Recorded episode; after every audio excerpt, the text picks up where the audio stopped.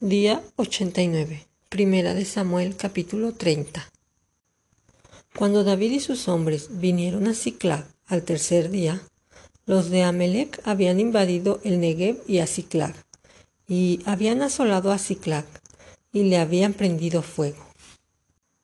Y se habían llevado cautivas a las mujeres y a todos los que ahí estaban, y desde el menor hasta el mayor, pero a nadie habían dado muerte sino se los habían llevado al seguir su camino. Vino pues David con los suyos a la ciudad, y he aquí que estaba quemada, y sus mujeres y sus hijos e hijas habían sido llevados cautivos. Entonces David y la gente que con él estaba alzaron su voz y lloraron, hasta que les faltaron las fuerzas para llorar.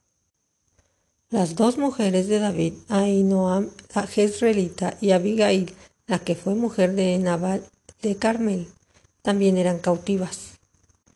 Y David se angustió mucho, porque el pueblo hablaba de apedrearlo, pues todo el pueblo estaba en amargura de alma, cada uno por sus hijos y por sus hijas. Mas David se fortaleció en Jehová su Dios. Y dijo David al sacerdote Abitar, hijo de Ahimelech, yo te ruego que me acerques el efod. Y Abitar acercó el efod a David. Y David consultó a Jehová diciendo, ¿perseguiré a esos merodeadores? ¿Los podré alcanzar? Y él le dijo, síguelos, porque ciertamente los alcanzarás, y de cierto librarás a los cautivos. Partió pues David él y los seiscientos hombres que con él estaban, y llegaron hasta el torrente de Besor, donde se quedaron algunos. Y David siguió delante con cuatrocientos hombres, porque se quedaron atrás doscientos, que cansados no pudieron pasar el torrente de Besor. Y hallaron en el campo a un hombre egipcio, el cual trajeron a David, y le dieron pan y comió, y le dieron a beber agua. Le dieron también un pedazo de mesa de higos secos y dos racimos de pasas. Y luego que comió, volvió él y su espíritu, porque no había comido pan ni bebido agua en tres días y tres noches. Y le dijo David, ¿de quién eres tú y de dónde eres? Y respondió el joven egipcio, yo soy siervo de una malecita, y me dejó mi amo hoy, hace tres días, porque estaba enfermo. Pues hicimos una incursión a la parte del Negev que es de los Cereteos y de Judá, y al Negev de Caleb, y pusimos fuego a Ciclag. Y le dijo David, ¿me llevarías tú a esa tropa? Y él dijo, Júrame por Dios que no me matarás, ni me entregarás en mano de mi amo, y yo te llevaré a esa gente. Lo llevó pues, y he aquí que estaba desparramado sobre toda aquella tierra, comiendo y bebiendo y haciendo fiesta, por todo aquel gran botín que habían tomado de la tierra de los filisteos y de la tierra de Judá.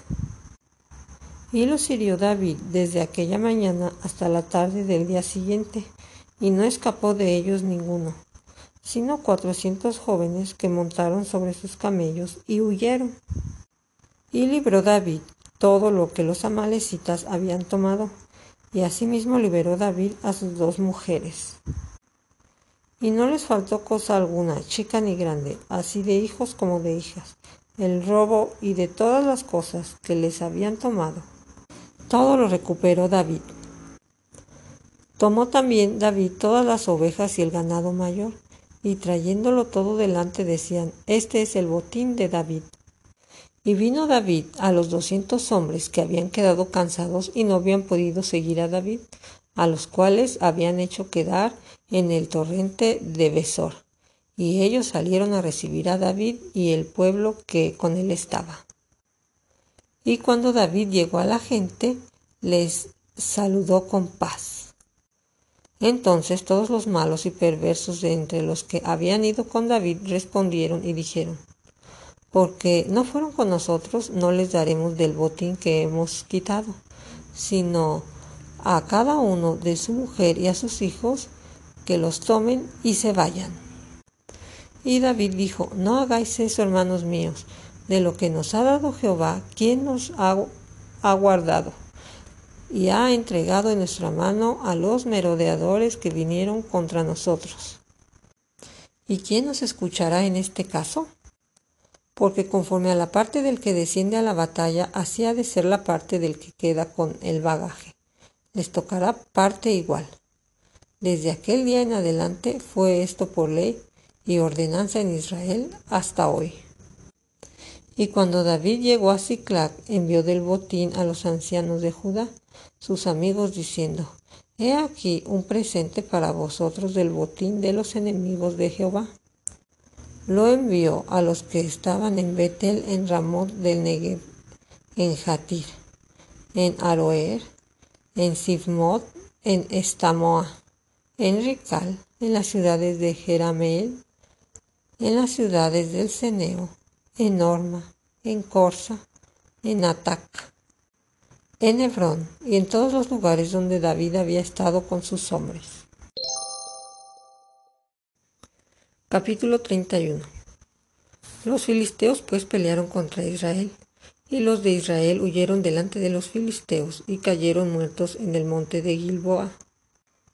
Y siguiendo los filisteos a Saúl y a sus hijos mataron a Jonatán, a Abinadab y a Malquisúa, hijos de Saúl y arreció batalla contra Saúl, y le alcanzaron los flecheros, y tuvo gran temor de ellos. Entonces dijo Saúl a su escudero, saca tu espada, traspásame con ella, para que no vengan estos incircuncisos y me traspasen y me escarnezcan. Mas su escudero no quería porque tenía gran temor.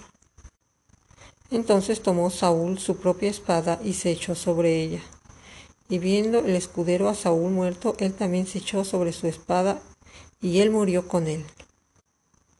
Así murió Saúl en aquel día juntamente con sus tres hijos y su escudero y todos los varones.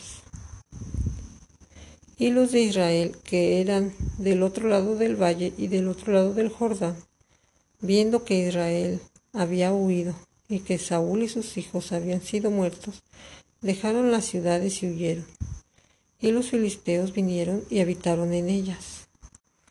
Aconteció al siguiente día que viniendo los filisteos a despojar a los muertos, hallaron a Saúl y a sus tres hijos tendidos en el monte Gilboa.